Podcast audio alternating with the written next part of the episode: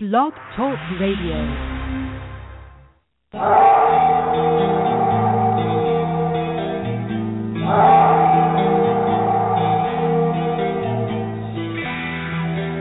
There's some dangerous large uh, carnivore out there. And I saw that bird pick a young deer off the road and fly away.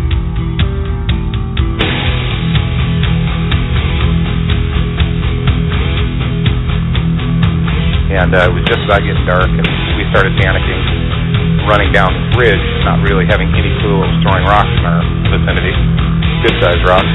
And uh, I stopped long enough to get a 357 out of my backpack and look back, and that's when I saw it. I saw one.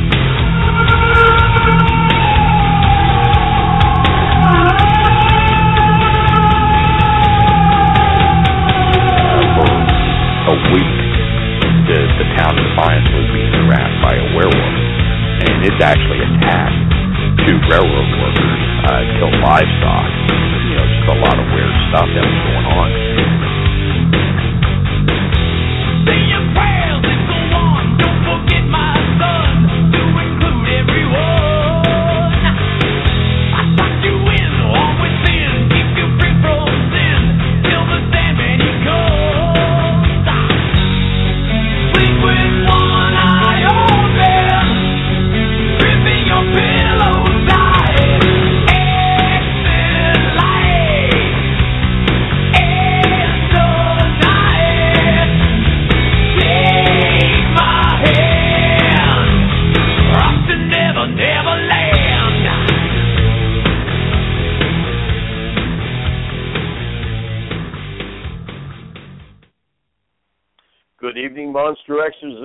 Monson, along with my good friend and the consummate Bigfoot researcher, Shane Corson. Shane, how are you this evening? Hello, hello, hello. I'm I'm doing well, Gunnar. Uh, how are you doing this evening? I know you're probably a uh, a bit tired, like myself. Long weekend, fun weekend. Yeah, we just got both got back from uh, being up in the Olympics. Uh, yeah, we did a. I went out with Derek and a and a Tom, excuse me, Tom and a group. Uh, the the team to uh, service cameras and uh, it was it was an invigorating hike in very warm weather and uh, uh, up and down a very steep grade. It was, but it was good times. Um, we had uh, a few encounters with bees, unfortunately. Um, I think Tom got got stung like ten times or something. I mean, it was Yeah. poor guy who seemed to be the uh, bee attractant. So I managed to escape with just one sting. Um, but yeah, just about everybody in the except uh, Derek and Chuck managed to escape uh, uh, not not getting stung. So, but yeah, it was and beautiful weather yesterday and uh, beautiful country, uh, good company. So it was Yeah. uh, a nice weekend. So Great weekend, and uh, the like you said, the weather was beautiful. Uh, while while we were up there, you know, I saw a ton of wildlife down low. You know, obvious reasons, but I saw I did see quite a few deer. Uh, I saw a fawn and doe in the water just hanging out, and and uh, quite a few other little um, wildlife members out there, which was uh, was it was a good uh, wildlife sightseeing. And uh, you know, did a little bit of hiking myself. Didn't do quite the hiking you guys did, going up to the you know that plateau and servicing the cameras and stuff. But man, you guys got some fantastic uh, bear shots off of those uh, trail cam pics. I mean, just it reminded me of the Jacobs bear, but this bear was really uh, it was a it was a younger bear, but he he was you know pushing I would say 300 and, and just uh, looked really nice shiny coat, fabulous shots. Yeah, no, that was a no no uh, Bigfoot pictures on the the cameras, but there definitely was um, a bear in the area and and some uh, fawns and Yeah. yeah, it was pretty cool. But uh, it's interesting the uh, the lack of uh, ungulates and stuff up in that area. At least you- you're not finding a lot of a lot of uh, sign up there. So, but we did find bear scat up on the on the hillside and and then we found out, yeah, there was pictures on the the cameras of uh, video of, of the black bear. So that was pretty cool. So everything uh, very very warm area. I mean, it was very warm this weekend. Uh, probably better than 80 degrees yesterday. So, and uh, I think everybody was pretty gassed when they got down, but uh, had a had a Yeah. great time. So Yeah, and it was just it was great to collaborate with uh, a few individuals I haven't seen in a little while, um, like Kirk Brandenburg, you know, a Olympic Project member and um, former Falcon Project member. You know, just catching up with Kirk and uh, man, what a what a wealth of knowledge and uh, just a guy with uh, full of ideas and experience. Uh, Kirk Brandenburg's just a, a guy that I, I love to follow. You know, and then hanging out with uh, Nathaniel York and you know Tom Baker and Cindy Dosen and and some of the other individuals that were there, uh, David Ellis. Uh, you know, what a great weekend to collaborate and uh, go over some of some of the uh, topics we we were there to discuss. You know, and uh, it was just a really great informative time. and the, um, Ron Morehead and and and Carrie Oh, were there yeah. this weekend too. That was fun. Yeah, Always good to see Ron, the guy with the great radio voice. I mean that. I don't think I don't think Ron ever seems to age. It's crazy. So man, he's like uh, Indiana Jones sometimes when I look at him. He just, uh, yeah, what an adventurer. But uh, yeah, you're right. Yeah, he just he just fantastic health and just never changes. so yeah, we managed to. uh Fortunately, the people that that uh, got stung, none of us were were allergic. So that uh, Yeah. that would have been a different kind of adventure. So I, I wanted to c- congratulate you and uh, your lovely wife on your an- wedding anniversary. Oh, oh, thank you very, uh, thank you very much. Uh, you know, it was one of the really uh, cool things about uh, being a Olympic Project member is, uh, you know, I found out from day one that family is super important, and that uh, family is al- always welcome. Um, you know, on our outings and stuff. Uh, and uh, fortunately, the Olympic Project has adopted, you know, my wife and my daughter, and uh, they just they absolutely love going up there because it's just like a you know we are hardcore researchers and and we we um we have a lot to do but uh family time's important and it's just like one big family when we all get together i and just we all get along so well and yeah so my wife uh had a fantastic weekend and it was just uh, we were very happy to spend our little anniversary weekend up there with with friends and and you know family so thank you Gunnar Oh, you betcha. No, it's um, you you have the, just an adorable little girl, and and uh, she was up there playing with bubbles with, and different me- members were playing with her. It, it was cute. So, and uh, it's always good to see Summer. You guys, uh, I know uh, our buddy Larry was up there. Uh, I know he hung out at at uh, camp yesterday, and uh, I know he and and David Ellis were putting their heads together. Uh, I'm sure talking about audio because they they just love audio. It's funny, and you get them Yeah. together. and and you know we, we did play some audio out there and in fact we were just starting to review it uh after the second night and and uh we do have some interesting tidbits on there. It's got a lot to go through. I'm waiting for uh you know larry's got uh, a lot of catching up to do. He's got uh, a lot of you know larry turner one of our audio guys for Olympic Project and just you know all around great guy. Uh we got a lot of catching up to do on some of this audio but we you know just listening to it uh and not putting on a spectrograph or anything. Well though we actually did a little bit. There's some interesting stuff on there, so I'm kind of curious as to what we got in the area that we've gotten other um, really uh, phenomenal audio out. So should be uh, my fingers crossed. So maybe we uh, got something, you know.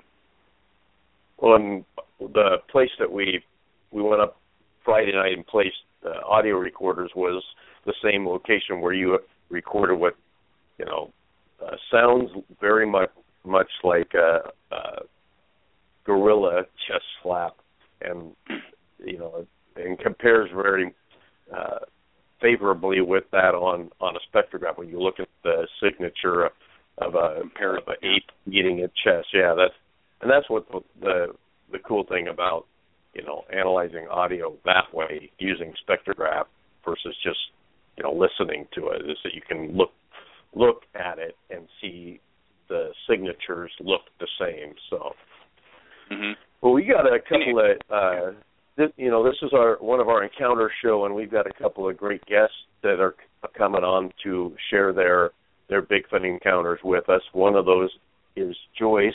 Um, you've spoken to Joyce quite a bit. Uh, you want, Yeah, I, you I have. mind She's, give us a bit. Of, yeah, she she's out of Texas. Um, had an encounter in 2007, uh, a possible encounter in 2007, and um, I was uh, I just happened to be reading through some um, uh, reports, and I found this particular report, and um, it, it was just interesting. And and uh, out of the Texas area, and, and Shelley Covington, one of the project members, you know, she's out of Texas, so I kind of got those two kind of hooked up, and uh, you know, but uh, Joyce is uh, just a sweet woman that you know. Um, had a possible Sasquatch encounter, and it was just some of the behavior I found interesting. If it was a Sasquatch, it mimics a lot of the behavior uh, uh, reported out there. Um, and uh, you know, even from her childhood, you know, uh, she shared a few stories from her childhood that I, I, uh, I found interesting, and, and perhaps if we have time, we'll, we'll maybe uh, uh, get to that. And uh, but uh, definitely want to hear from her. And, and you know, um, she Joyce is with us now. So gonna I I'm gonna bring her on. all right. Hello, Joyce. Are you there with us, Joyce? Yes, I am. Oh, well, thank you so much for joining us. That's quite all right. It's my pleasure. Hi, Joyce. This is Gunnar. Thanks for coming to Monster X. You're quite welcome.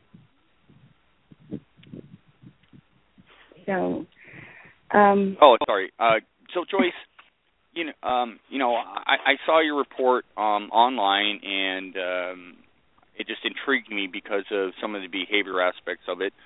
And uh, you, you, you know, you don't make any claims. You know, you just you're, you're you know, that's why I wanted to have you on the show. You're going to report it as as you saw it, and uh, if you don't mind, just uh, maybe telling us just a little bit about yourself, if you don't mind, and then and then we'll get into the uh, um, into your encounter uh, or your Okay. possible encounter, and you can just you can just have the floor and just go through it. okay. Well, first of all, my name is Joyce. Um, I live up in Middle Texas. um, I'm 59. I have quite a few grandchildren, more grandchildren than um, probably I need, but I still love them anyway. um, I'm uh, originally from Southeast Texas. Um, I was born and raised in the Liberty area. Um, at the time of my sighting, I was actually visiting my daughter. I was living in Galveston County, but I had went down to visit my daughter in um, a little town out between Baytown and Dayton. And while I was there, a friend of mine had come to visit, and we had went into town to grab a bite to eat. And then coming back, he wanted to go to the game reserve. So we did, um, and we was it was a T-shaped pier, and we were standing out on it, and we were talking, and he noticed a movement, and then he drew my attention to it, and I've seen it. It, it was at first. I mean, I really don't want to offend anyone, so please, nobody take this the wrong way. When I first seen it, I thought that it was a naked black man. Um, it was just, and it was standing behind a tree, and it was standing in water. Actually, the water in that area, or on the reserve, is actually swampy. On one side of it is the road that goes into it with the with the T-shaped pier, but on the other side it's just swamp. It's swampy trees, and just every. I mean, you name it, it's there. And um, so we got to watching it, and it was there was a man and a little boy in a John boat, and they had went around this line of, for lack of better, uh, water foliage, and was coming back up, and they were going around the bend in in the the I guess it's a lake. And um this thing was standing behind a tree and it would step out from behind it and then it would go back. And it would step out and it would go back. And it did this several times. And then at one point because I had asked my friend, you know, do you see any clothes on him? And he said, No. He says, I don't see any clothes on it. So I'm still thinking in my mind that it's gotta be somebody, you know, but when when it turned and it put its hand on the tree to walk like it was walking up the embankment. and then I seen through the the the sunlight and everything, you could tell that the hair was hanging off the arm, and then that was what really made me wonder, you know, if maybe what I wasn't seeing was a possible Bigfoot. Uh, it walked like it was going to go up the embankment, and then it turned around and went back behind the tree. Uh, it did not go up the embankment. Uh, it didn't. It was not slunched over. It was standing straight up, um, and its its fingertips, I would say, was like maybe three, four inches above the knees, which ours our arms is considerably shorter, and um, it it never looked at us the whole time. It never looked our way, and what I could see was a like a profile. Uh, I couldn't make out an ear. Um, I'm assuming the hair had it covered. Um, it just it was just something that I couldn't believe. Uh, so there was a little walkway that, uh, like a little path, that went towards where this thing was at. Well, him and I were going to walk it and see if we could get close enough to really see what it is. But I'm I, I don't do spiders, and when we started walking in, the whole thing on both sides and on top was covered. I mean, literally covered like a blanket with these big banana spiders. And I only got in there a few feet, and I told my friend, I said, I really can't go any further. And I turned around and walked back out. But if it hadn't been for the spiders, I would have, yes, I would have walked a little closer to see if I could have gotten a better look at it. Right. But Joyce, I'm not brave enough to battle spiders. That I, I understand. Um, I, there's you're one of uh, um, a lot of people that are afraid of spiders, and I understand. But how far do you think you were from from this uh, this thing? Ah, uh, God. Um, between if you had to guess. Well, I'm not a good guesser, which is what I told Mr. Sh- Mr. Sean. Mm-hmm. Um, um, I don't do distances very well. I would say somewhere between fifty and maybe sixty yards. Okay. You know, it, it could be further. Um, I, like I said, I'm not real good at, at measurements. Uh, and this was the year before Ike hit, the year before Ike hit Texas. And I actually went back the year after Ike hit, and the tree that this thing was standing behind wasn't even there any longer. Gotcha. Yeah. Yeah, that's amazing. Uh, Ike was quite the uh, wow. What what devastation. What what did your uh, you know your friend? I mean, what were what, what was your friend's initial thoughts on this, and, and and subsequently afterwards? I mean, what was your friend thinking about about this? You know, I mean, uh, what what, what were his thoughts? Well, Mark really didn't have a say, you know, too much about it. He just kept telling me, you know, that it didn't have any clothes on. Uh, and then he, at one point, I think he said, um, "It's not a black man." He says, uh, "I can tell that." He says because I I don't see a neck on it. And I, I remember that. I should have told that to Mr. Sean too. Oh, but, yeah, uh, but no, it, it just. But the, the top of the head wasn't. You know, I've been reading a lot since this, since I saw this thing. I've been reading a lot, and a lot of people say that the that the head on it is like a chrome or or dome on top thing. Like this crest, wasn't like yeah. that. Yeah, it, this one wasn't like that mm-hmm. at all. I mean, it was. I mean, it's a lot bigger than a human head. Mm-hmm. But other than the hair covering everything, it looked like a human head. I mean. Mm-hmm. Yeah, gotcha. And you know, did, did you? So I assume that the the hair looked kind of black, and uh, you, you know when it put its arm on the on the on the tree. I mean, how long would you say that? You know, if it was hair, how long would you say that hair was, or uh, could Uh, you see through the hair? I mean, was there? You well, know, yeah, you could see of- through the hair. That was why I, I, I that was when it first dawned on me that it actually wasn't human, because human don't have normal humans don't have hair on their arms that long.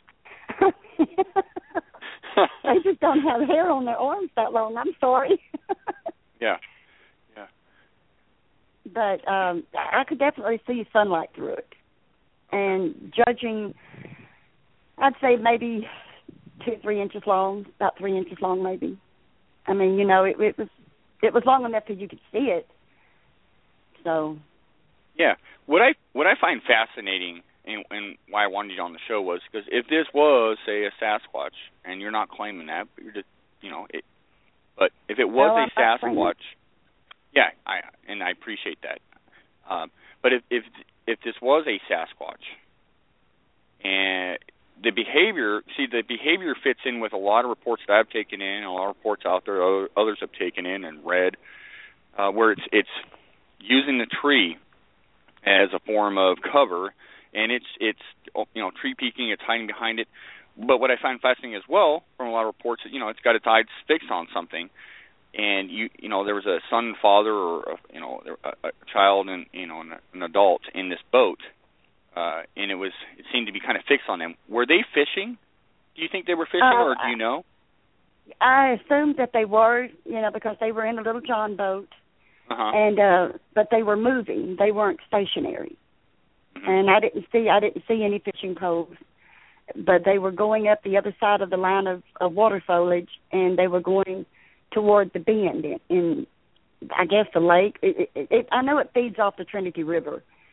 Okay. So I'm assuming that you know they were just going around the bend, and they they didn't even act like they saw it. Mm-hmm. I mean, you know, so the was Morgan. The, the, right. Was the motor kind of loud, or was it a quiet motor? No, it was a loud motor. Yeah. It was a loud motor. But I didn't uh I didn't smell anything abnormal nothing norm more uh less normal than what you would smell in swampy water. Right. You know. Yeah the the swampy water odor. Um, there was what, no odor like, other than that. Mm-hmm. Was it standing in water or was it on dry land? No, it was standing in water. In in in, in, in this area, I mean, did, did you find that odd, or is that something you expect people to do, stand in water in that in that particular area? I mean, is that something kind of odd to you, or or not? I really didn't think anything about it. I mean, you know, it mm-hmm. water, and people do swim in water. You know, right. so uh, I um, I just really didn't think anything about it being in in the water. Um, uh, it was just there. Uh, I wasn't even expecting to see it. We were just going down to the game reserve because uh, that's where Mark wanted to go. Mm-hmm. So uh, seeing it, it was just it never registered to me why it was standing in water. It was just standing in water to me. Yeah, gotcha. And do you have a a rough? Uh, I know you you're you're horrible at guessing stuff, but uh, do you have a rough maybe height on this on this this thing uh, being you know standing in water uh, and whatnot? Do you have a, a rough estimate on a height uh, or or not? Uh, I would say between seven and seven and a half foot. Uh, well, I don't know how deep the water was he was standing in. I know that uh the water was hitting it at its thigh, you know, the upper thigh. Uh huh. That's not where the water was hitting it. Gotcha. So.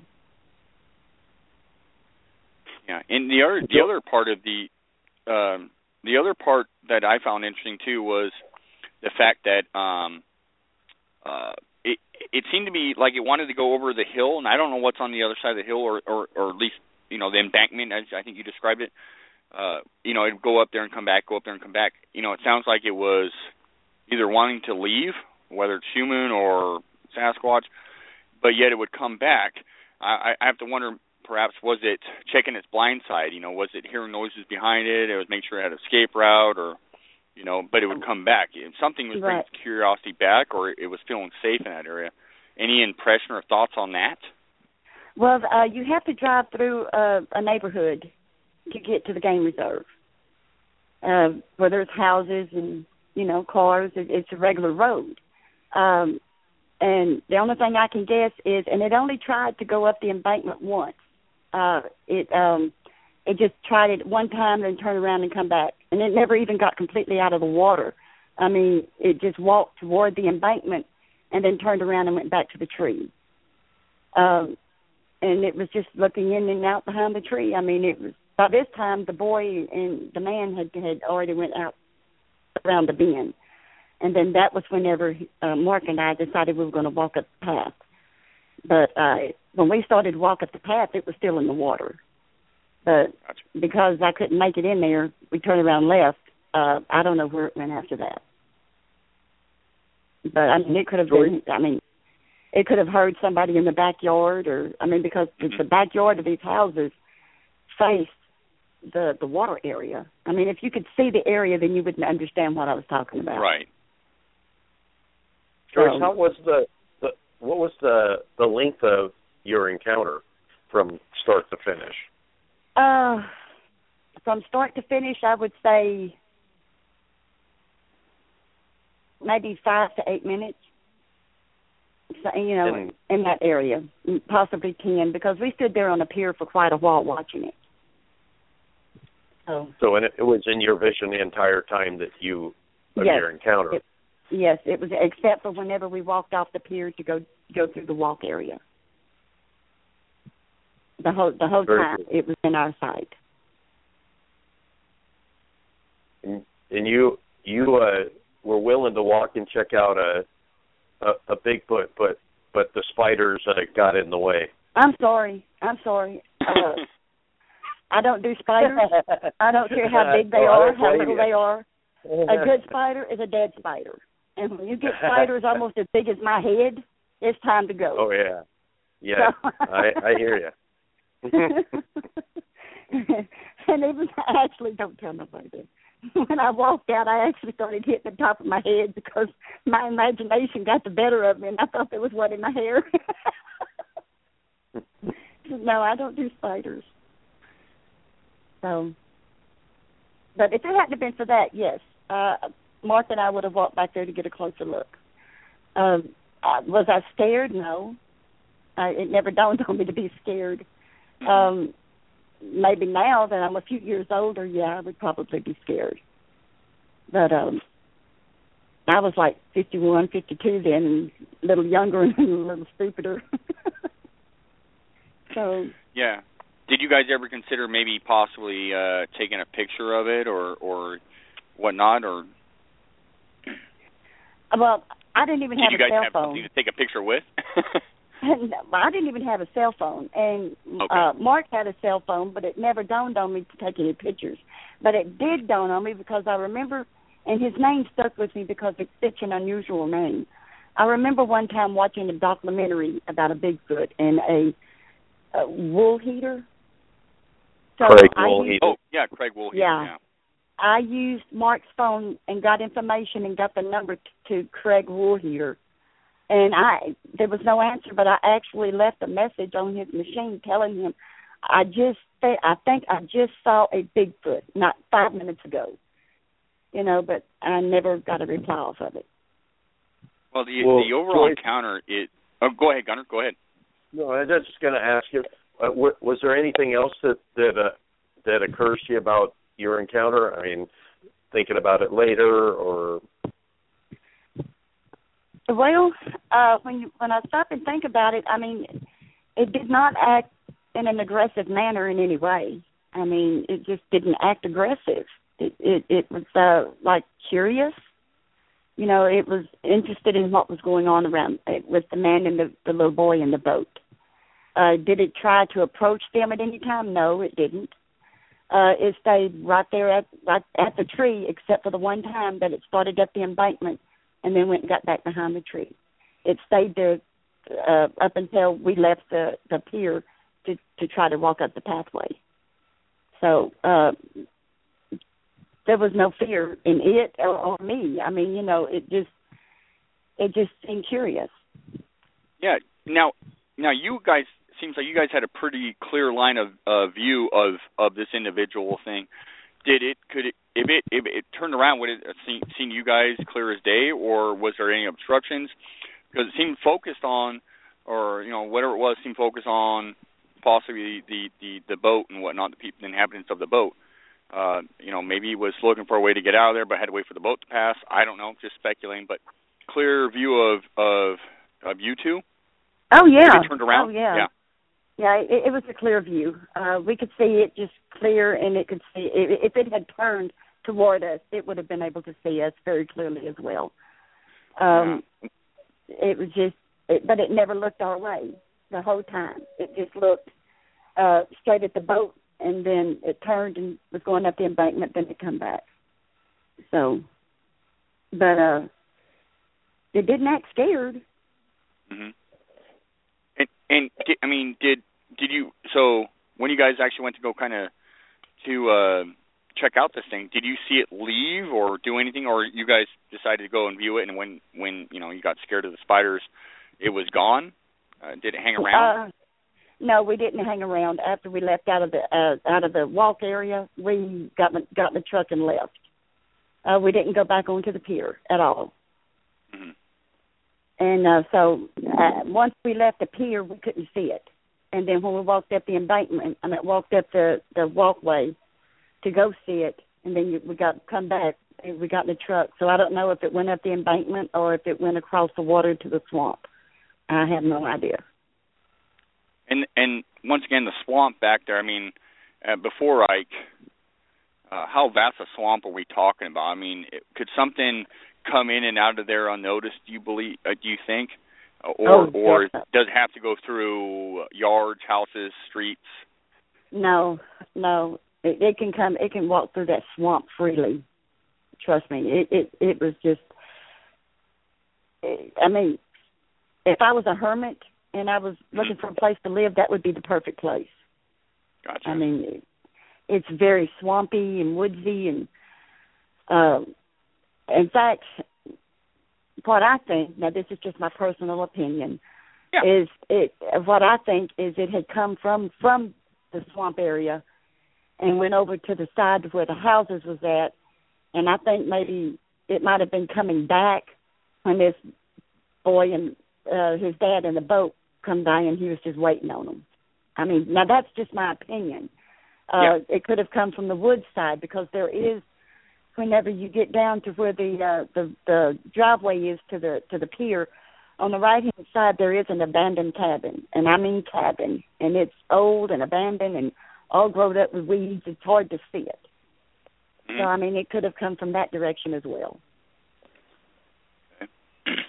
what about wildlife in this area? What kind of wildlife uh, reside in this area? Live? I mean, do you guys have? Uh, Oh, we Deer, have possum and coon.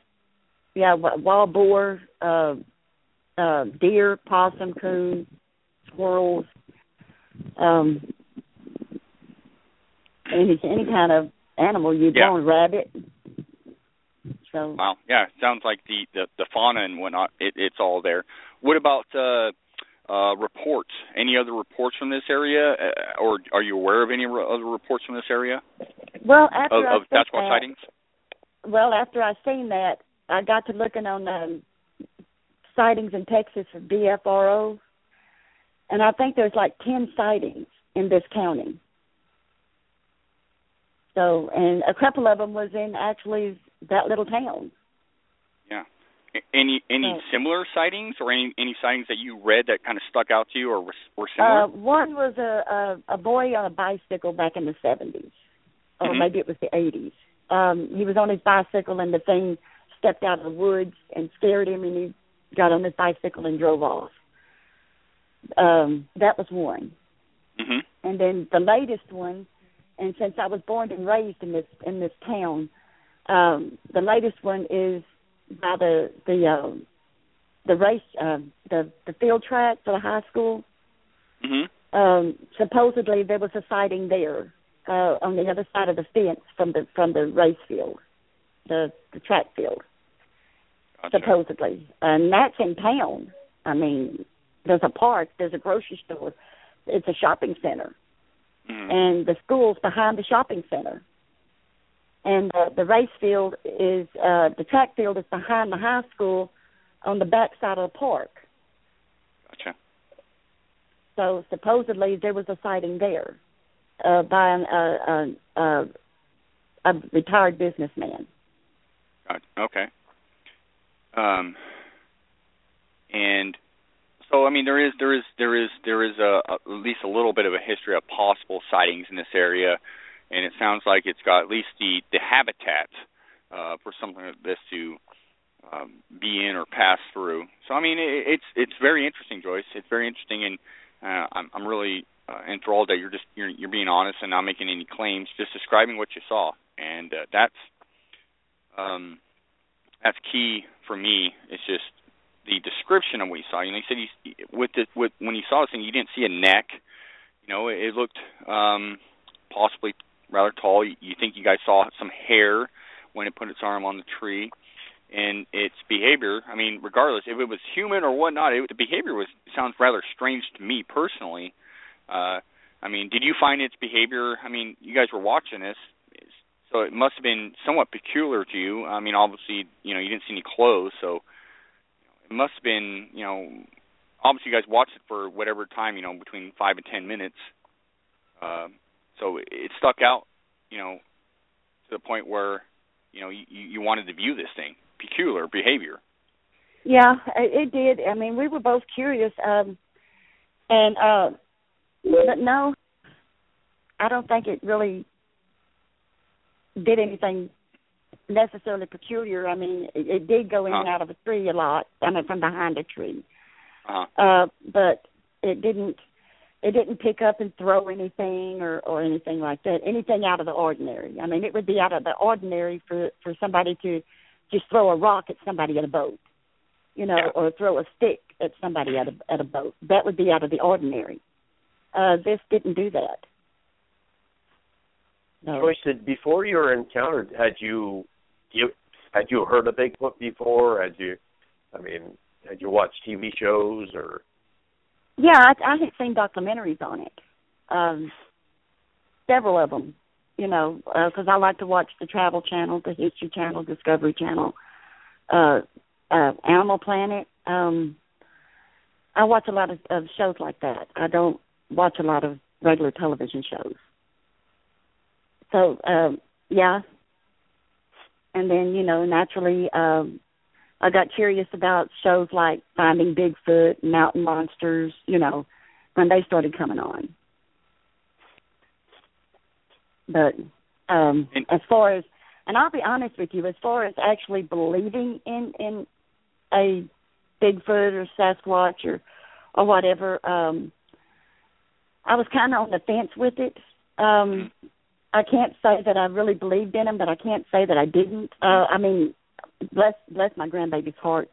She ought to she ought to hate me, bless her heart.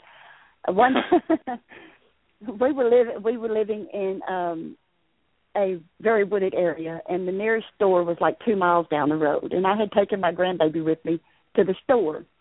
Well, her daddy was always talking to her, you know, about Bigfoot and this and that and this and that, you know, so we coming back and it was during the daytime and, and the field on the right hand side in the back of the field there was a tree stump. And I pulled I pulled off to the side of the road and I told my grandbaby, I said, Look I said, Look, baby I said, Bigfoot squatting down back there, look, baby and to this day and I'm scared to tell her that it what it really was because I'm scared she'll hate me. to this day, bless her heart, she still believes that she saw a Bigfoot squatting down in the back of the field. And I'm scared to death if I tell her that what it really was, she'll hate me. so I'm gonna keep my mouth shut. Your your secret is safe with us. well, thank you. so and you're not you're not you're not the uh, inventor of the the uh, um, the stump squatch. I knew. I mean, they had been, that area of Texas is is where they cut down a lot of logs, you know, to be hauled out, and Mhm. so I knew what it was. You know that it, it was a a tree stump. I mean, right. as bad as my eyesight is, I could I could tell what that was. but bless her heart, she really she still to this day, and she's 11 years old. And, she was like six or seven then. I went home and told her daddy what I'd done, and he told me he says, "Mama," he says, "you ought to be ashamed of yourself," and I really am. Uh, that's fantastic. but you know, I was just having a little bit of fun. so did I know. so I, I know I've got a wicked sense of humor. yeah. So Shane had said you had had some experiences in your childhood that you might might have uh, found interesting? Yeah, um, the year that I was 13. Now, then, this county has never, ever, ever, ever had any sightings or recorded sightings or anything, and it still doesn't.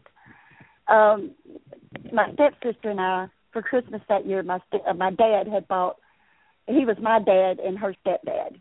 Um, had bought a single shot 22 because we like to go out rabbit hunting at night, and you know we had our carbide light on our heads, you know, with our little battery on a pack on our on our sides and what have you. And uh we would go out rabbit hunting. Well, this particular night, Daddy had told us, you know, y'all girls don't leave to where you can't see the kitchen light. And we said, yes, sir. Well, being teenage girls, you know, thirteen, fourteen years old, we got to talking about school and boys and what have you. And the next thing we know, we had gone out of the sight of the kitchen window of, of the kitchen light. So we turned around and was headed back. I got to get up. There's a bee going around me. Uh, we were headed back, and uh, there was a tree stump, and it was one of these that grew up off the ground. And you, and when my sister was walking, she her foot went through the the hole underneath it between the ground and the the bottom of the root, and she tripped and dropped her gun. Well, I looked down with her for her to pick up, you know, pick up her gun.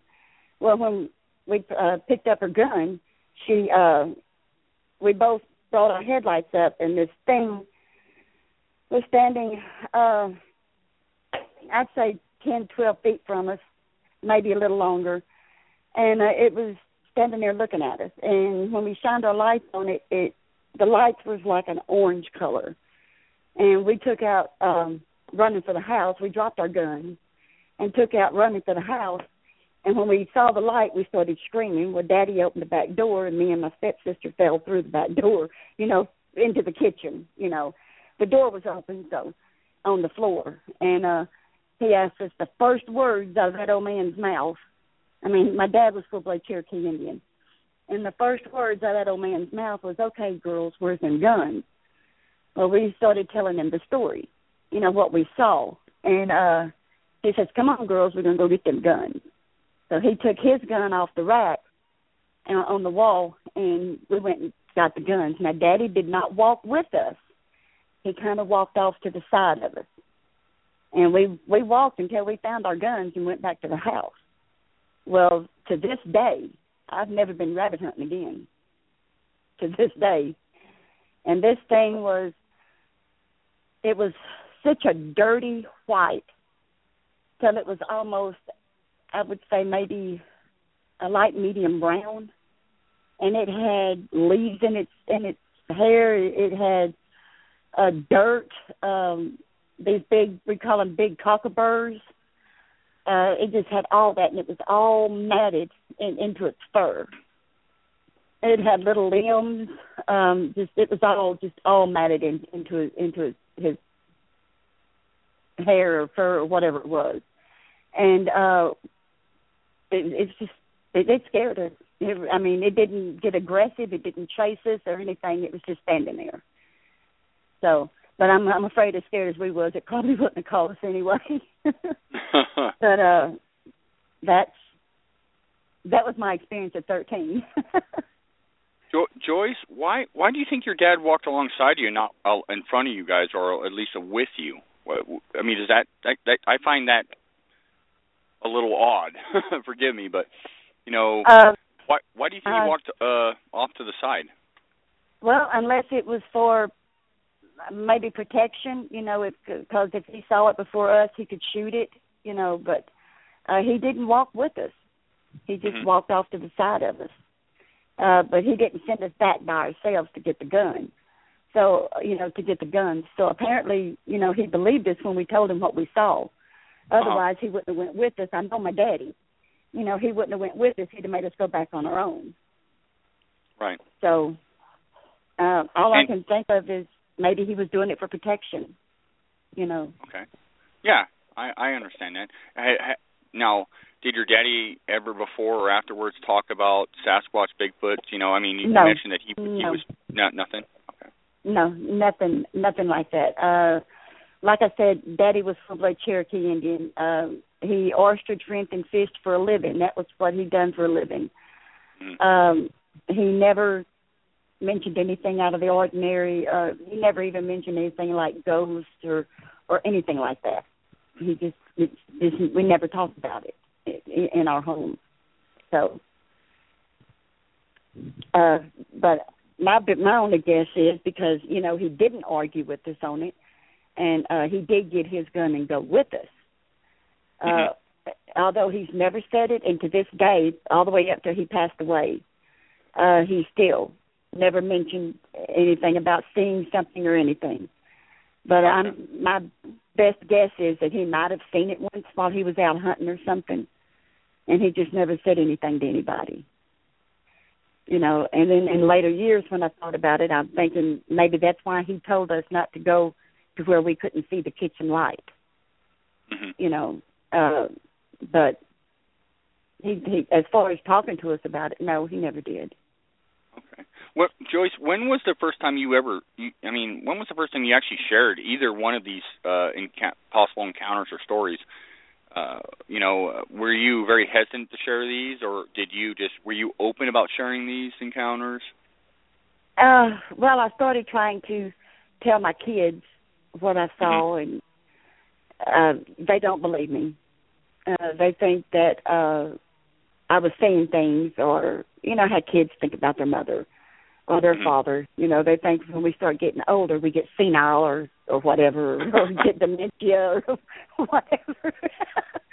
but uh, but then I I uh, I tried a couple of times putting it uh putting in a report um to different you know a couple of different places putting in that that report and um I never got a response or or anything. Uh so that you know I got to thinking well you know maybe I just better not put any more out there because I'm I'm sounding stupid. Mhm. uh but then on Facebook I seen um the the the page and um so I decided I'd join. And um I was asked to to you know put my uh my experience down if I wanted to Mhm. and so I did so Oh, well, you know but I I I was reluctant because first of all my own family and friends didn't believe me mhm. second of all I wasn't getting any responses back you know to the report that I had put in Yeah. So, no, I didn't until I got on this group. Actually where I, I, found this that your your initial report and you know we had um, a great conversation and whatnot and I found some of the um, some you know many of the details interesting based on just some of the other reports and stuff uh, of Sasquatch and the behavior of Sasquatch you know and and nobody here is claiming this was an absolute Sasquatch but the behavior is it it's just it you know in that area and, and the whole the whole nine with your first encounter or whatever it was I'm was interesting you know? And and and it mimics and mirrors a lot of reports uh you know um so you know i just you know i i want to thank you so much for uh coming on here and and and joining us and and sharing this uh and uh you know i trust me we we here at Monster X Radio and the listeners I'm sure believe you saw something. Uh nobody's going to jump the gun and say oh this was a Sasquatch. But a lot of the a lot of the between the behavior yeah between the behavior and uh and whatnot it it's uh you know it, it's definitely very very interesting. And uh I've since you know I hope you you know with Shelly Covington's out there in Texas I don't know how far she is away from you but uh um she's a great uh she's a great you know fantastic researcher involved with research and uh and a fat, fantastic lady like yourself that I respect highly uh and I think um you guys need to kind of hook up and maybe she can take your report in person and and maybe go check out some of these areas. Uh, I think it'd be beneficial to you both. Well, I would love to actually go back there uh and actually look for maybe prints of some sort. Uh-huh. You know, uh, although the drive area at that time was uh, gra- either gravel or crushed oyster shell, I don't remember which. Mhm. Uh, and then down the side of it on the right, if I'm remembering correctly, it it was um, like oyster shell or, or rock, but uh, more like pebbles. You know, not really rock. So uh, I don't even know if we'd be able to find any any prints on the, on this side, but if there Yeah, was they would some to to get to the other side, yeah. I would love it. I mean, just absolutely love it. Um, as you noticed in my report, uh, I didn't actually. I don't think I actually called it a Bigfoot. I called it a creature Right. uh, because I wasn't real sure what I was looking at. Yeah. You know, and it's it's such an honest report. Uh, you know, because many of these reports you get in there, you hear from people like, oh, "I saw a Sasquatch, and this is what it did," and and and I, a lot of times I steer away from those because, I mean, uh, how do you know it was a Sasquatch? You know, but your your report, your sighting was very honest, and you were just you're basically just recollecting what you saw, the details, and the behavior and all that and and uh, that's I find that more fascinating than somebody saying, "Oh, I saw a Sasquatch," especially when it's from a distance and whatnot. But you know, the whole the whole you know you you painted a really good picture of what could be possibly a Sasquatch, and Right. uh, you know, and I I love the the childhood encounter because you guys saw something. I mean, definitely some sort of animal, and I I don't know of an animal in that area that as you described it, you know, uh, with the, the stuff stuck in its hair and all that, and the area you're in. Um, and and once again, you didn't call it a Sasquatch. You just said, you know, this is what I saw. and uh, so I, you know, Joyce, I just, you know, thank you so much for uh, for joining us tonight. I really, really appreciate it. And uh, please stay in touch with us. And please, and please stay in touch with Shelly. She's fantastic. Shelly Covington is fantastic, and a great researcher, and and uh, just a wonderful lady and uh, you are you are a fantastic person too. A, a wonderful. It's been a pleasure talking to you. Well, thank you so much, and it's really been a pleasure talking with you. And it it actually feels good to be able to talk to somebody about this because so many people don't believe it, you know, and you, you actually get to thinking, well, maybe I didn't see it. Then you're thinking, no, it's broad open daylight. It's between two and three in the afternoon. Yes, I Mhm. saw something, you know. um I've like I keep telling everybody, I've never done drugs in my life, so it's not it's not like it's an LSD flashback. Yeah.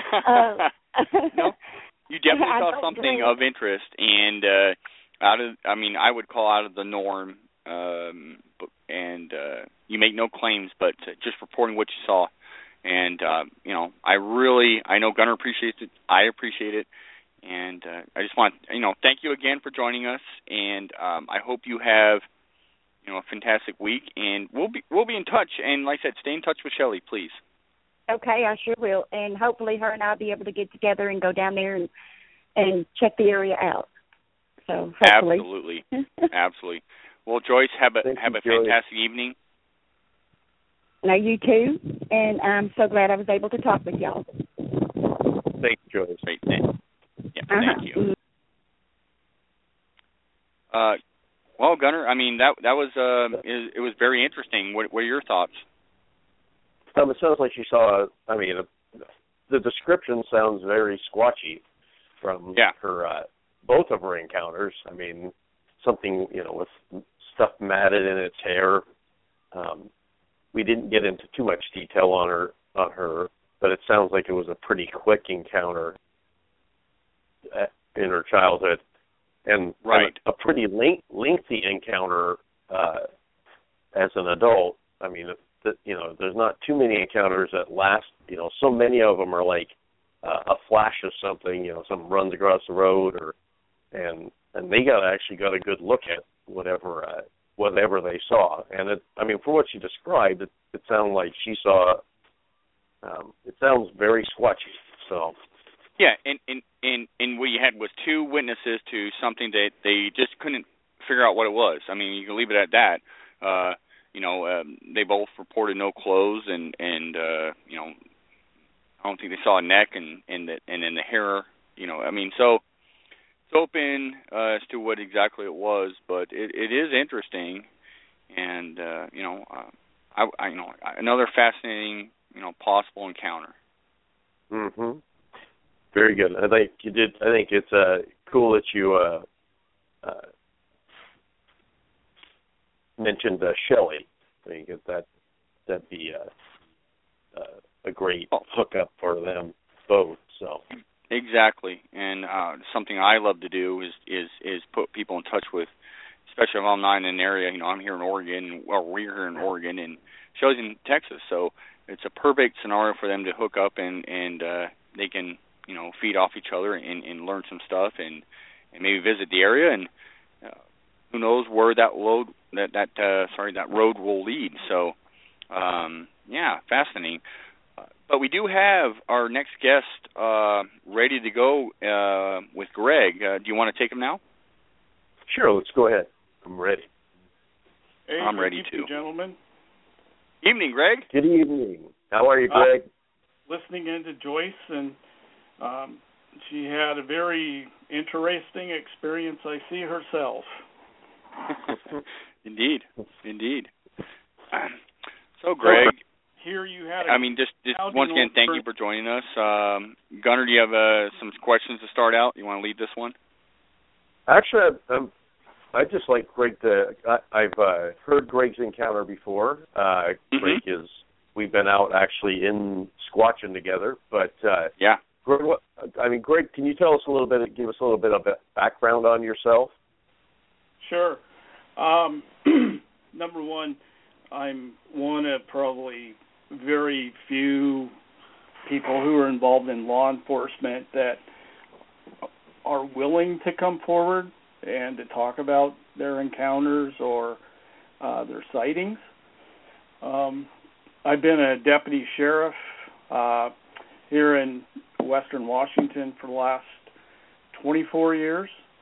I've been in law enforcement for 35 total, and uh, I've had uh, what you could consider, I guess, um, one visual sighting and numerous others where um, I knew that there were uh, individuals in the woods around me, um, which uh, was displayed by vocals and wood knocks and rock clacking and odors and that sort of thing.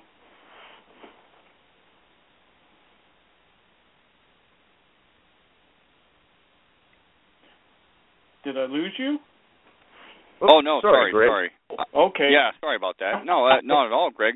You know, So- we we've you know I've come to know you um, via online and and actually being out in the field, and um, I find you a very fascinating and well you know uh, well versed person, uh, especially when it comes to uh, time spent in the woods and whatnot.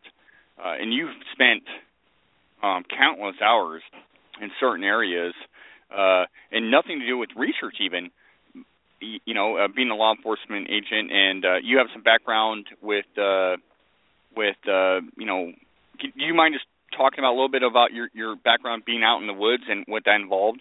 No, not at all. Um, like I said, I, I work up here, uh, county agency in Northwest Washington, and up until uh, last February, the last ten years that I've been working with the sheriff's office up here, um, I actually was what they call a co-op deputy, or it's a cooperative enforcement deputy, and I worked alongside with the U.S. Forest Service um, patrolling the Forest Service roads and campgrounds and trailheads and that sort of thing. And uh, you know, so I wasn't out there just now and then. I was out there, you know, five days a week, um, sometimes twelve, fourteen hours a day. And you know, during that time, I saw and heard a lot of things which at first I didn't recognize them as having anything to do with with Bigfoot. But as I I will tell you in a short while, um, in 2009, I had an actual visual, and it was at that time that, uh, like a lot of people that um, have these encounters or these sightings, that kind of spars interest um, because they are, as you said, generally fleeting, only last a matter of seconds or maybe a couple of minutes at the most, unless it's something extraordinary. And uh, you know, you start delving into the subject a little bit more and getting a, a knowledge base, and it gives you quite a bit more understanding. Is, geez, I've been seeing and hearing and smelling these things for years now, but I never recognized it before. Well, that's, that's pretty cool. You had you had a very compelling encounter, uh, and it was was one of those that that lasted um, longer than than uh, you know was wasn't just a brief uh, encounter. Can you share that with us? Yeah, sure. Um, like I said, I've been in law enforcement here in the state of Washington since well, basically 1979, and off and on, I've I've my whole time. I've basically worked in rural areas with a lot of forest areas around, and in 18 or excuse me 19 oh probably 83 or 84 um, I basically stumbled across and had complaints of two sightings in Skagit County while I was working for a city agency up there, and uh, both of them we applied canines to. One of them, the cane first canine, didn't appear to be very interested, but um, the second one, um, that one had a whole different kind of. Uh, there was a whole kind of different scenario um, the dog showed interest, but was very fearful. Didn't really want to engage, and that one involved uh, two groups of kids that um, went to two different area high schools. None of them apparently knew each other, and one carload of kids came around a corner.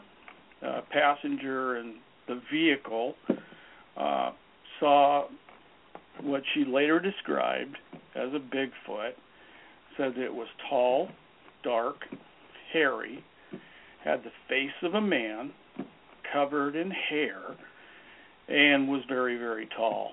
And she guessed probably somewhere in the area of seven to eight feet. The driver didn't see the creature because she was paying attention to the road, which just happened to be on a sharp 90 degree corner and her attention was elsewhere other than straight ahead. And she didn't excuse me she didn't see the individual bigfoot. And what drew her attention to that something was wrong was that her passenger was just freaking out. And it just so happened that I had been home for dinner that night and was just coming back onto the main road after she had rounded the curve and she pulled up behind me with her lights flashing, horn honking, and so I didn't know what was going on. Called in, you know, that I was being flagged down, and then walked back made contact with the driver, and the passenger was just totally and completely in hysterics and it oh probably took two minutes to calm her down to the point that she could even articulate and tell me what it was that she had actually seen. And so apparently what had happened is they were coming home, uh the t- two teenage girls. They rounded the cur- cur- the corner and there was a Bigfoot that was down apparently on its hands or knees or squatted that I found later on when I looked at the scene a little bit more closely had apparently been picking grubs out of an old rotten cedar stump that was underneath a big cottonwood tree. And this was a basically a four-way intersection, but only two two directions were controlled by stop signs. And um apparently the high beam headlights from the girl's car hit the Bigfoot in the eyes and it stood up, staggered backwards into an adjacent roadway, and turned and then started walking towards the Skagit River where there was a boat ramp. And about the time that I cleared with these girls, then I drove down to the river just to see if there was, you know, anything down there, see if it might have been a bear or whatever. And when I arrived down at the river access, there was a oh old yellow 79 Ford Squire Country Squire station wagon with about six other teenage boys in it. And they were all very animated, very excited, and I asked them what was going on. And they said that they were heading southbound on the same road that uh, the two girls had been traveling, but at just enough distance behind them, they weren't together, and so uh, one didn't, one group didn't know of the other and what they had seen, and basically the boys said that they had come up going the same direction as the girls and saw what they thought was a bear in the middle of the road ahead of them. And so they continued on down the road and they you know like all young boys that's like let's see if we can catch it so they sped up um trying to catch up with this bear. And as they got closer and closer they said they were doing about 30 35 miles an hour. And this thing was basically at that point running just about as fast as they were in their car. And that it was running upright on two legs. And its arms were swinging and that uh it was obviously not a bear. And so when it got to the end of the road that was paved the road basically rises and goes over about an eight or a ten foot earthen dike. And typically the cars or trucks would drive over the top of it and they used to drive quads and stuff like that four four by fours run along the river down there but that area is developed now and it's pretty much um closed to that kind of activity and the area around there is basically strip woods with small patches of woods along the river with open pasture lands and some houses scattered here and there. But within like five, six miles, then we had the foothills that were heavily forested.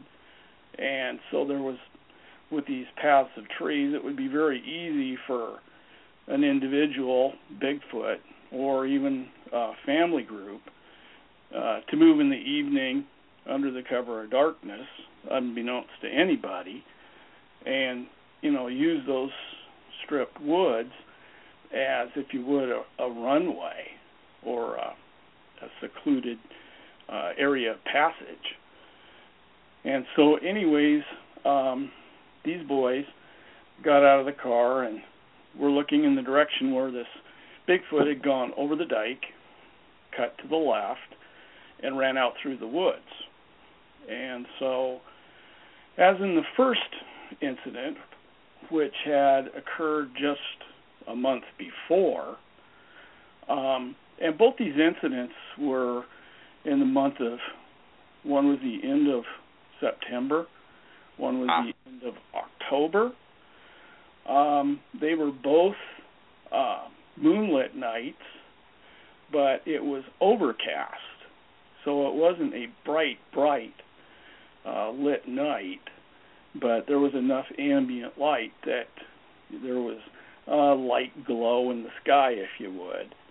Yeah. And uh, so, anyways, I called for uh, one of the county canine officers, and I think basically everybody in the area had heard about the first incident the the month before, which was at the same exact spot, um, and that involved a uh, individual who was a migrant worker uh, that had been working in the fields, and he'd gone down to one of the local taverns, got himself a bottle, and was enjoying himself at the top of the dike um, the month before, and he heard something behind him, and he turned around, and at eye level was this very tall individual covered in hair um, that was looking right at him.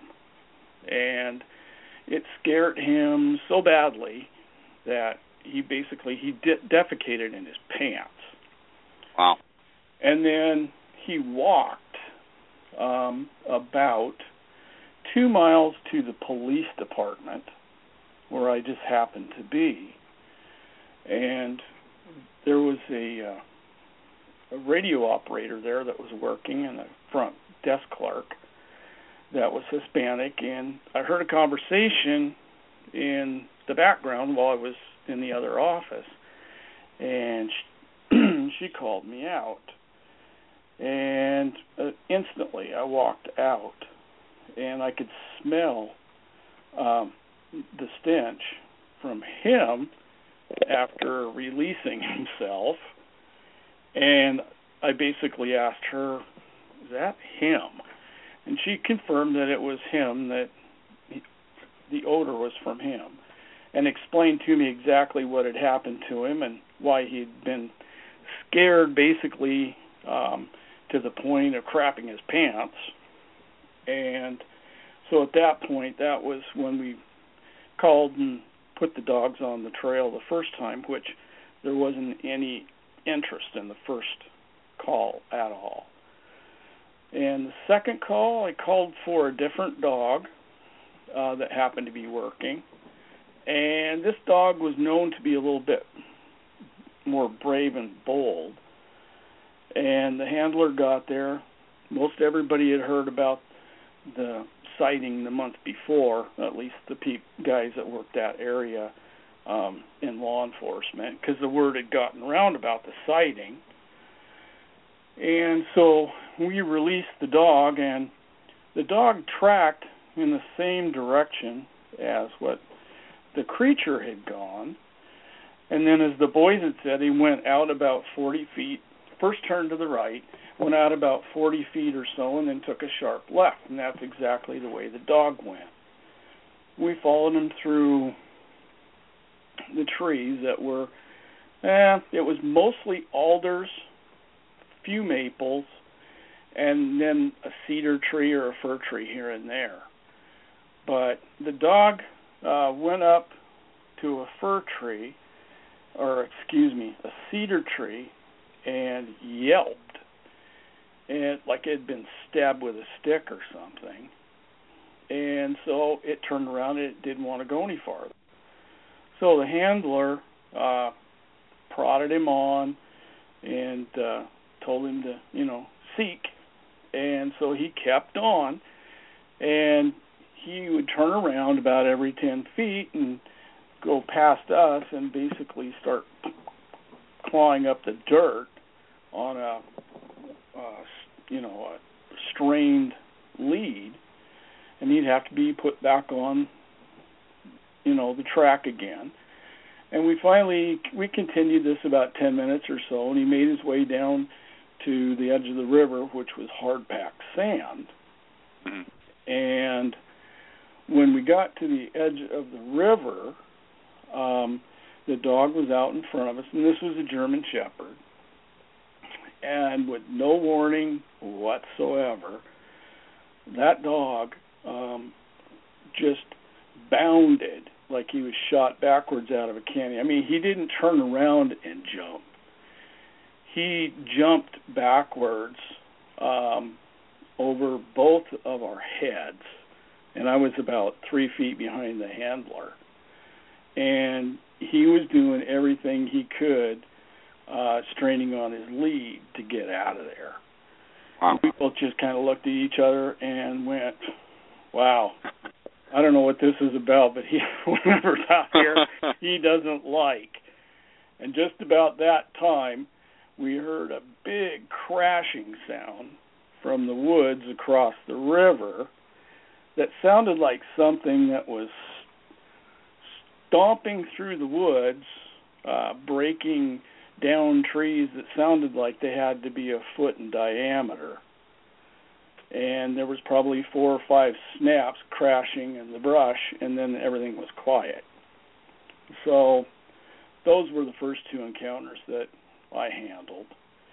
The third one was in 2009, and it was at the end of October, and I had been out on patrol all day long, and our patrol vehicles um, have mobile data computers in our, our rigs, and I drove a white F-150 pickup with you know department logos on it, and um, it was outfitted for not extreme off-road stuff, but it was capable.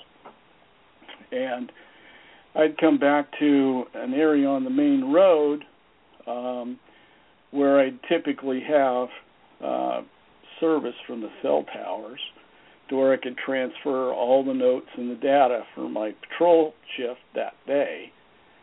I got back and parked along the road, turned off all the lights in my truck, turned it off, and for about maybe 10 minutes or so, uh, did data entry. Um, it was a dark, um, semi moonlit night. Um, the moon was behind me, probably about half full. Um, and it had been uh, kind of overcast during the daytime, but it was starting to break, and uh, clouds were starting to break up. And it was probably about 7:30 at night. Um, probably about half hour, 45 minutes after it got dark. And I had finished my paperwork and just turned everything off, just kind of relax and and uh, kind of enjoy the outdoors um, where I was at parked. And I noticed or first heard a sound of some brush cracking, um, and I was facing, um, well, it'd be southbound, let's say, along the edge of the the main road. It's a two two way road up through the mountains, and uh, it was paved, and there was a trail or a trail head and a trail to uh, one of our local trails where everybody parks and then they go for their walks. And there wasn't anybody around. And I heard some snapping twigs and that sort of thing. And I thought, well, maybe it might be a deer. So I turned on the side alley lights on my truck, shined off to my left, and I didn't see anything. So I just turned them off. And I sat there for a couple more minutes, and then I heard some more cracking branches or twigs. It wasn't big branches. It was just sounded like somebody walking bipedally through the brush, which at the distance that I could see, um, it didn't seem as if it was more than maybe 30 feet out into the woods, which was at that point was pretty much clear of underbrush. And so I was kind of surprised when I turned on my side lights and didn't see anything. And so then I just sat there a few more minutes, heard some more crackling brush, and then um, all of a sudden, you know, everything was quiet up to that point. Hadn't heard a thing. It was just nice and peaceful, and there was a car or truck that would come by maybe every two, three, four minutes, and uh, you know, I'd just tip my visor down and close my eyes to protect my eyes and my night vision because you know it was deer season and I was kind of interested to see if there was anything crossing the roads or whatever. And so I heard uh, what I found out later um, was a short whoop, which is just a little whoop, and then a whistle or a bird chirp right after it. And probably about 20 feet away to the south, on the left hand side of the road, on the same side of the road was a whoop back. And I heard some more brush moving, and I thought, that's really odd. Um, I've never heard that kind of sound from anything in the woods. It wasn't an owl um, or any other bird that I had heard before, and I certainly had hadn't heard anything that would make a whoop. I heard a whoo whoo, but not a whoop. So I just sat there a few minutes longer, and like I said, there would be a car that would come through every three or four minutes, and the road kind of dipped and kind of you know, it was probably about maybe a half a mile or pretty close to it that I had a fairly good stretch of road ahead of me, and then there was a series of easy, gentle, winding S curves that went down the valley from that point. And there was enough moisture in the air that along with the ambient light and then especially when the cars would approach that the haze that was hanging in those that low area um, would light up if you will just like a white movie screen with nothing on it. And while the cars would get closer and closer and work their way through the S curves you could you go from being fairly dark to kind of light gray to a little bit brighter and then just before they come around the corner you get this really white screen of like haze or fog. The thing is that between me and probably a quarter of a mile there was the air was clear. There was nothing there. Um it was just it was you had some dampness in the air, but there wasn't that haze. It was just where the road sagged into that little hole that the fog was hanging. And there was a car approaching from the south, and I was facing south, and I saw what I thought at first was a dog that was on the far side or the would be on the east side of the road running up the side of the road um heading northbound towards me. And it got closer and closer and it got bigger. And so I thought well maybe that's a deer. And I had a pair of um Nikon 10 by 50 binoculars that are pretty strong, and with the big wide objective lenses, they transfer a lot of light, especially if you have ambient light into the lenses. So I was able to see pretty good. And I focused in on what I thought was a deer. And I watched as this individual was walking up the east shoulder of the road, and it looked to me like somebody that was walking along the road that had a hooded sweatshirt pulled up over their head and it kind of went from what looked like would be kind of a point at the top of the head and then it kind of tapered down about you know 45 degrees or so out to about the ears and then tapered back in towards the shoulders kind of a diamond shape if you will down towards the shoulders. And i thought who in the world would be out here at this time of the night? Because the nearest town was about six miles away. And so I sat there and I watched, and the haze in the background from a car that was approaching started to get brighter and brighter. And just before it got around the corner, the open road to come towards me, the individual that was walking towards me on the road cut across the road in about a 45 degree angle. And I noticed that what I thought was a sweatshirt couldn't be a sweatshirt because I couldn't see any wristbands around the wrists.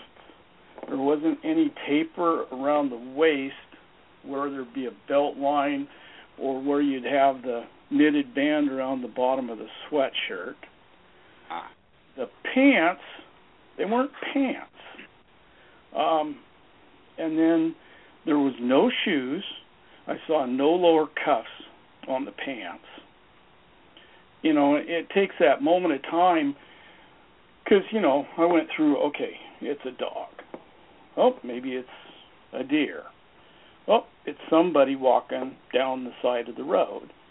Right. And then as it turns and it cuts across the path of the road, this thing in front of my eyes, I now recognize that this thing looks like about a seven and a half foot basketball player. And I mean, this isn't, uh, you know, uh, a, a slightly built individual. This was a very muscular built individual. Um, no shoes.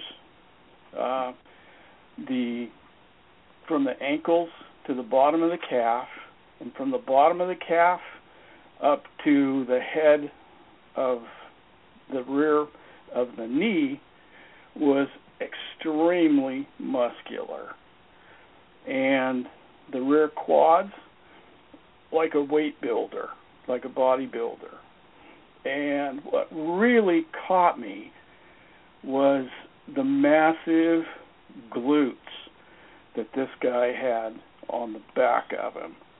And I say guy because as he walked across the road, it suddenly popped in, and there was that that uh, typical Bigfoot stride that we've all kind of come to know uh, through the Patterson Gimlin film and some a lot of the other uh, distant video that we've all seen out there. And I'm thinking initially it's like, my God, am I really seeing what what I think I'm seeing? And then as I'm watching, the thing that hit my mind is, you know, police officers are supposed to be trained observers. Plus, you're thinking, this is probably a once in a lifetime situation, and I need to take in as much as I can. And this individual, at the angle that he was walking, probably took about five steps, six maybe, crossed the road. He didn't continue up the shoulder. He went into the woods on the opposite side of the road. And this her- this area was heavily wooded with houses scattered from here to there, maybe some next door to each other, and the next house maybe a quarter of a mile or a mile down the road. And um, there were no lights. Um, and I just watched as this car, as I found out was a pickup truck, came around the corner and with this white movie screen type background got a perfect silhouette of what I would say was probably an adolescent, young adult uh, Bigfoot that didn't have the long flowing cape of hair, but was rather, like I said, built more like a mix between a bodybuilder and a pro a pro basketball player. Um, and he was had the he was stooped forward slightly, um, and his hands swung free by his side, and they were down near close to his knees when he walked. And like I said, it was a profile that, with the way the lights lit him up, through the binoculars, I could see virtually every muscle in his um, chest. He had a very prominent pectoral or chest muscles, and he had what looked like a distinct six pack to his abs. Wow. And um instead of the mane that, you know, everybody typical Bigfoot, everybody thinks of Bigfoot. Um, you know, you see some of the the game cam shots of something that's really emaciated and small and tiny and kind of looks like a some odd shape monkey or something. Yeah, bear with me. Yeah. Um but this guy um was extremely muscular, um very well defined muscles, very trim and his head um was set kind of even with his shoulders, the back of his shoulders, and he went up and the back kind of went kind of rounded off the back and it's near as I could describe it would be rather than the typical Bigfoot look, it had more of a uh, kind of a Neanderthalish type side profile. Obvious, distinct, large brow ridge. His nose was very close, and his chin um, was almost like you couldn't even see it. Um, and then his, you know, but he just looked huge. He walked off into the woods, and there happened to be a single wide mobile that had been put up about two years before that, and there was a woman there that lived there with the kids, and she had a couple of dogs in a kennel in the backyard, and they just went ballistic, like somebody was beating the tar out of them. They were just yelping and screaming up a storm. And about that time, the pickup truck, the reason I know it was a pickup truck that had come around the corner, right where I had seen this creature cross the road in front of me, came to a stop in the middle of the road, and there was a driveway, and not exactly the opposite side, excuse me, opposite side, but kind of kitty corner from where this this single wide mobile was at, and stopped in the road, pulled into the driveway, turned around, backed up, stopped, and hit its high beams and sh- turned its high beams on in the opposite direction, like it had seen something. My thought was, okay, who were they picking up? Is this individual that I just saw really what I thought I saw, or could this be somebody out on foot? Well, this truck sat there for maybe 15, 20 seconds, and then drove off back in the direction that it had come. And my guess it was somebody probably coming out to the national forest to do whatever people do in the national forest during the evening and probably had a glimpse of the same individual that I had from a distance never reported anything and drove back the way he came and left the forest. I contacted the next day um, three different neighbors in that area to see if they had seen or heard anything, to see if they had had any guests or visitors, and nobody had anything. Nobody could tell me nothing. And so the woman, which amazed me, she had the TV on in the house, and her dogs were going nuts. But they must bark on a regular basis because nothing drew her attention to it. And uh, you know, the thing is, it was after that sighting that um, you know I started looking into some of the other Bigfoot behaviors, the tree knocks, the rock clacking stuff like that, having things thrown at you, which I've never had anything thrown at me. But I've been out on foot doing different things and you know, police officers that work out in the woods, they're like fish and game agents. We're we're resource officers. I mean, we deal with criminal stuff, but we're out there to protect the resource. And um you know, I was out on foot one afternoon, well, about three, four o'clock in the afternoon, down working my way to a creek bottom to where you know somebody might have planted some marijuana plants. That was my intentions, and so I went down there. And while I was making my way down there, I heard a tree knock, and I was thinking, what kind of an animal makes this sort of sound that sounds like somebody knocking two sticks together. And so I just, you know, went about my business. And probably about two, three minutes later, probably about 40 yards away from where I heard the first knock, off about, oh, probably almost 90 degrees from me to the to my right, um, is another tree knock. And I'm like, wow, that's different. I've never heard that before.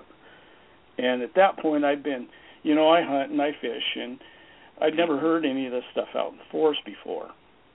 And so I went down and got to the creek, didn't find anything. And as I'm down at the creek, I hear another tree knock 180 degrees to my rear. And, you know, I just was like, what kind of bird or what kind of animal does that? And so I went on about my business, and I found a an orange um, Home Depot bucket, a plastic five gallon bucket down by the creek, but that's all I found.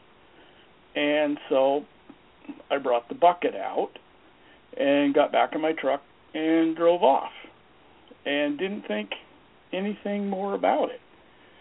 Um, and then, you know, I started looking into some of the Bigfoot behaviors um, and started noticing um, and hearing from time to time tree knocks, rock clicks, and the feeling that you're being watched.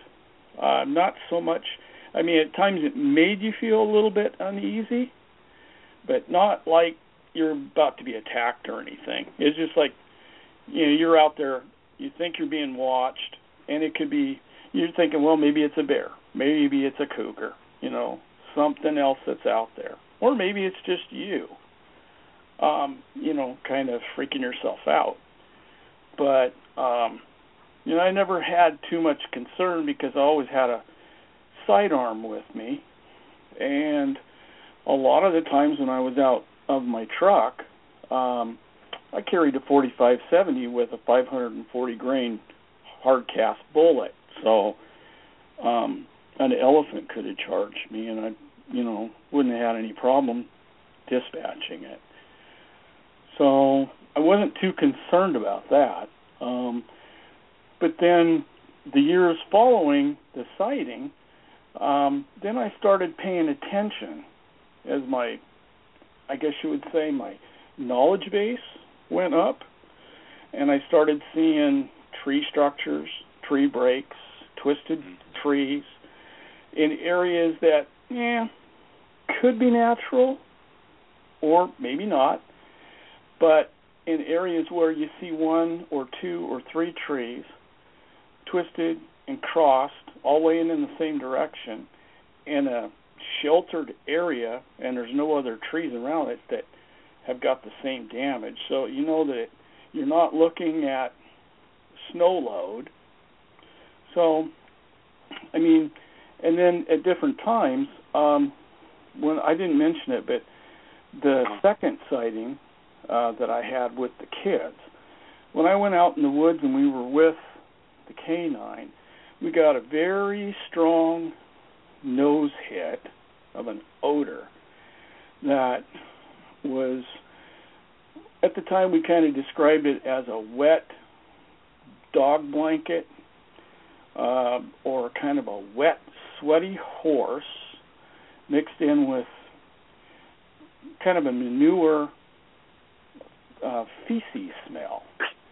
And over the years after my sighting in 2009 I started you know getting out in the area um and working the area more and more um and I was smelling, seeing and hearing you know little breaks and little uh out in the middle of nowhere where nobody goes um you know some tree structures that just looked out of the norm. Uh looked like somebody had piled them up in a teepee or whatever. They weren't cut. They were all broke. Um just things like that that kind of pique your interest and make you kind of go hmm i wonder you know could this be bigfoot activity? So, Greg, you, I mean, so before 2009, you you uh, investigated a couple of reports uh, as a police officer, and then Yep. you had this encounter. And I mean, prior to that, what would I mean? Had you heard of Bigfoot? I mean, what was your awareness of of Bigfoot before that? Well, you know, we all um kind of in the 70s when all the the first Bigfoot movies came out, you know, it was kind of the horror type stories, you know, the the creature of Boggy Creek and uh, you know, some of those that yeah, they were just kind of uh you know, they were just shows. Um and then they started coming out with, you know, kind of documentary type prog or movies intervic or interviewing, you know, uh, witnesses of encounters and that sort of thing. But um, until you actually have something that you can touch, feel, know that there's something to it, you know, most people, you know, even coworkers and stuff like that, they're not. They they think you're kind of out there, you know. Um, so it was, you know, up until I had I, I knew there was something out there, and even the first and the second sightings smelt something. The dog did something weird, but I didn't have it that, you know, that visual um, to confirm anything. So up until I had my sighting in 2009, I was, you know, on the bench, so to speak. So the and and since then, um, you you uh, so uh, when you investigated the reports where where the the kids had seen something, and then the the migrant worker, um, did that raise your level of awareness? You know, like oh, there's something, there might be something to this. I mean, the dog's behavior was extremely strange. Oh, definitely. Because I mean, you know, uh, police officers they they train their their their dogs um, so that you know they're they're trained to as much as they can dis- disregard other animals, other dogs, cats, that sort of thing, because that's not what they're tr- they're trained to track. And you know they get their collar jerked, you know, um, when they're when they get off track. And uh, you know I never seen a dog do anything like that. I've been on plenty of canine tracks um, as a backing officer over the last 35 years, and I have never seen a canine turn to the point that they are cowardice and just want nothing to do with whatever they're tracking, and the only thing on their mind is is getting out of there. Um, that's something that just the bells and the whistles and your antennas go way up as to why is this dog doing this? Um, and it, you know, it's just um, a lot of a lot of things that I've seen and heard and smelled over the years. Um, you know, and at different times, of, um, you know, Bigfoot has a behavior where they like to intimidate or like to um, impersonate other wild creatures, owls and coyotes and different things like that. Um, myself and uh, Retmond Mullis uh, were over in on the Colville Indian Reservation here a couple of years ago, and we had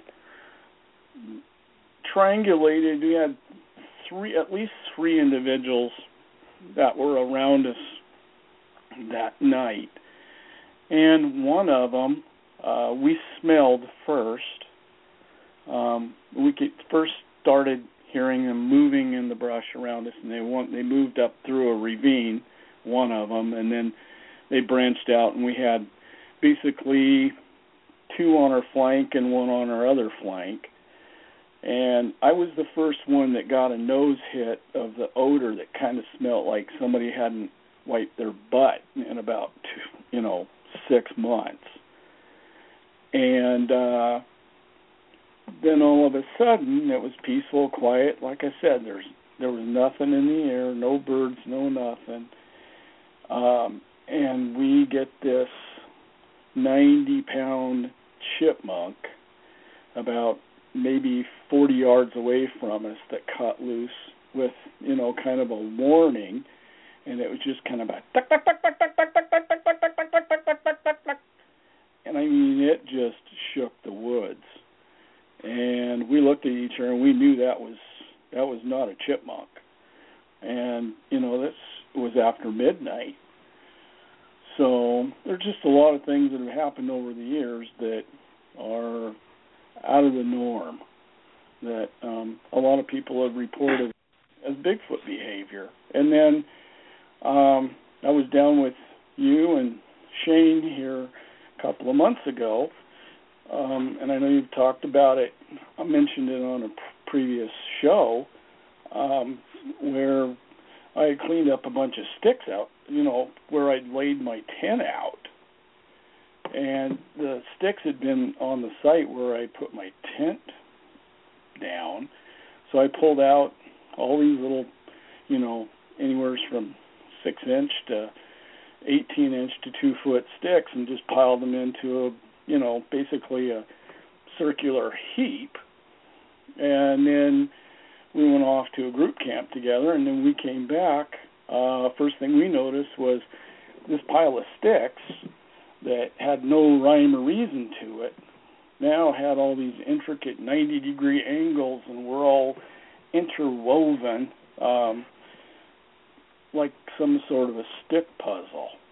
And, you know, there were three sticks that were probably a foot to 18 inches that were laid out along the west side of the road as if it was a boundary line or something that you know somebody was trying to tell us or communicate to us. And we've looked at those photos that we've taken in the past and tried to make rhyme to reason of them, and you know you just can't do it. Um, you're just not on their level. Yeah, that that was awe. I mean, I and I'd never seen anything like that because um, there was definitely, if, you know, um, what you had described the way they've been left there was very random and what the, there was and that's how I describe it. They went from being random to they that did not look random to me. I mean that and I was like, hmm. And there was some other stuff that that was the night that uh Shane and Larry went camp a little bit of wait yeah. little ways from us and uh something had unzipped Shane's tent. yeah. Yeah.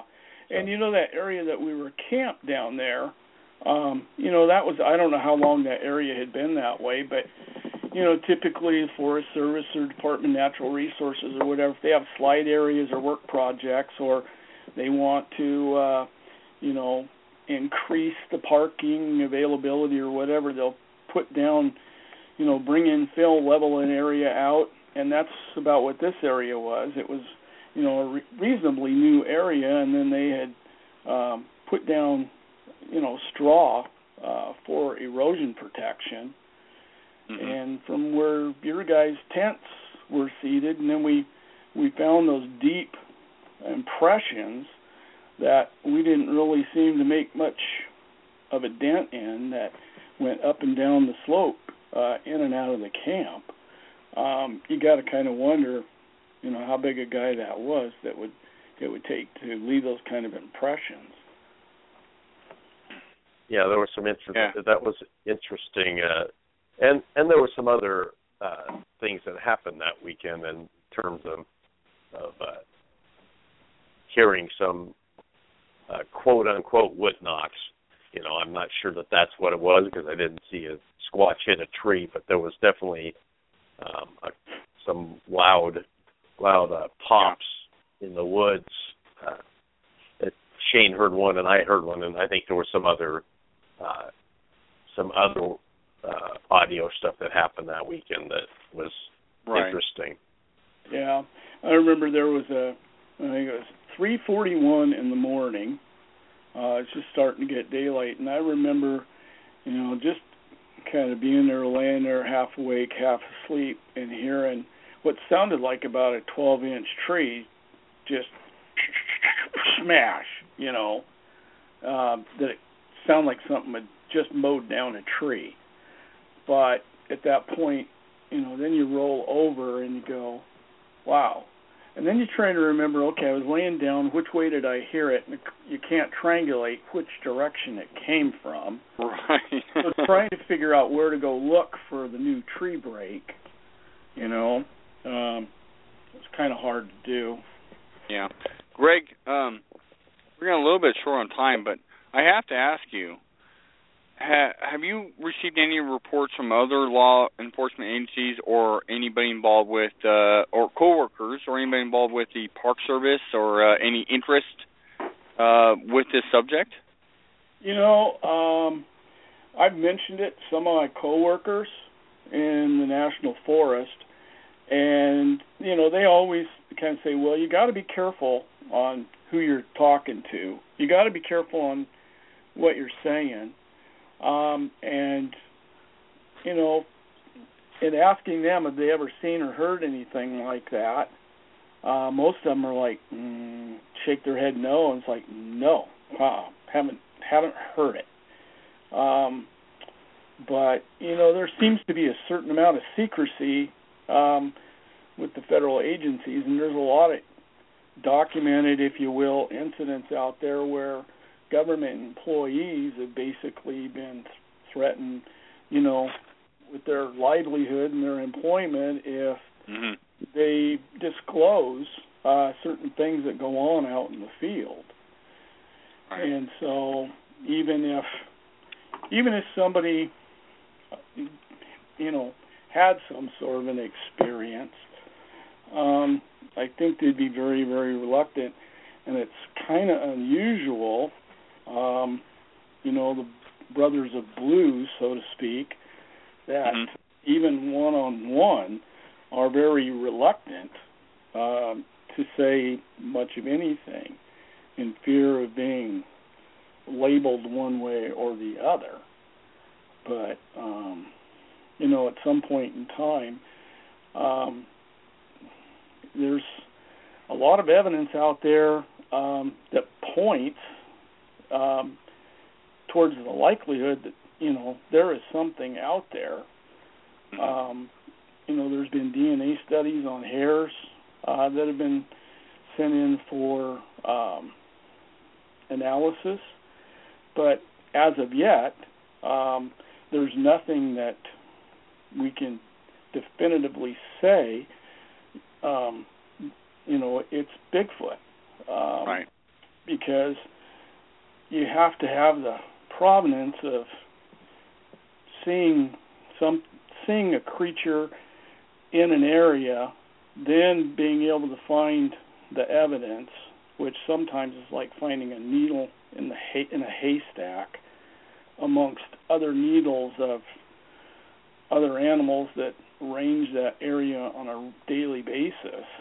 Um, and singling out that one hair that one specimen as belonging to what you saw, um, you know, there's been a Yeah. lot of talk that it's going to take a body of evidence, but um, you know, even in the Bigfoot research community, um, a lot of individuals are kind of, you know, divided on that one. Um, Mhm. Have you personally come across any obstruction uh, from any in you know any law enforcement or um, any agency uh, obstruction or uh, um, have you ever been told to shut up? No, I've never been told to shut up. I've been told, you know, you need to be careful on what you're saying Right. and who you're saying it to. And, you know, that could be construed in itself. Um, you know, you're walking on thin ice. But, you know, I've got 35 years experience and my credibility with the courts and the people that I work with. Um, so I'm not really all that concerned about Mhm. you know somebody it, with, that I work with uh, within my agency or others that I know in law enforcement, thinking that you know I've had some kind of mental break.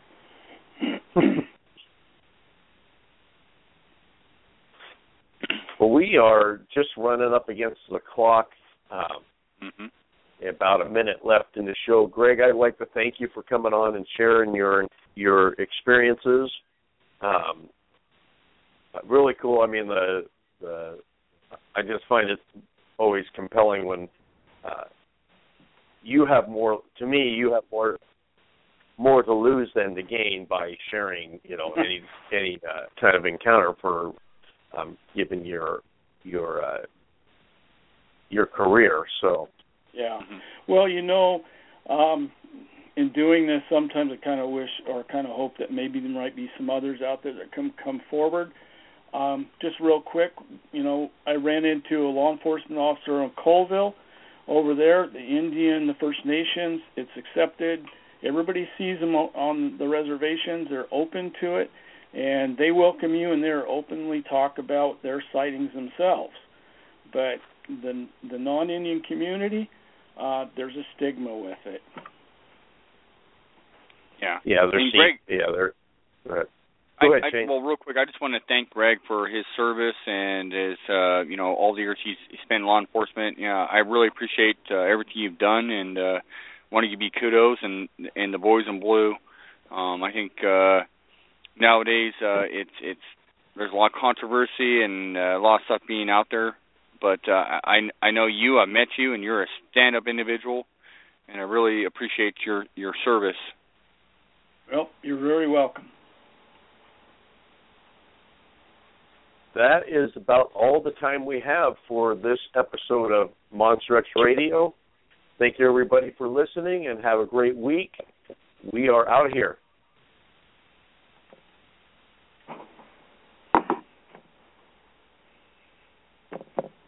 Thanks, guys.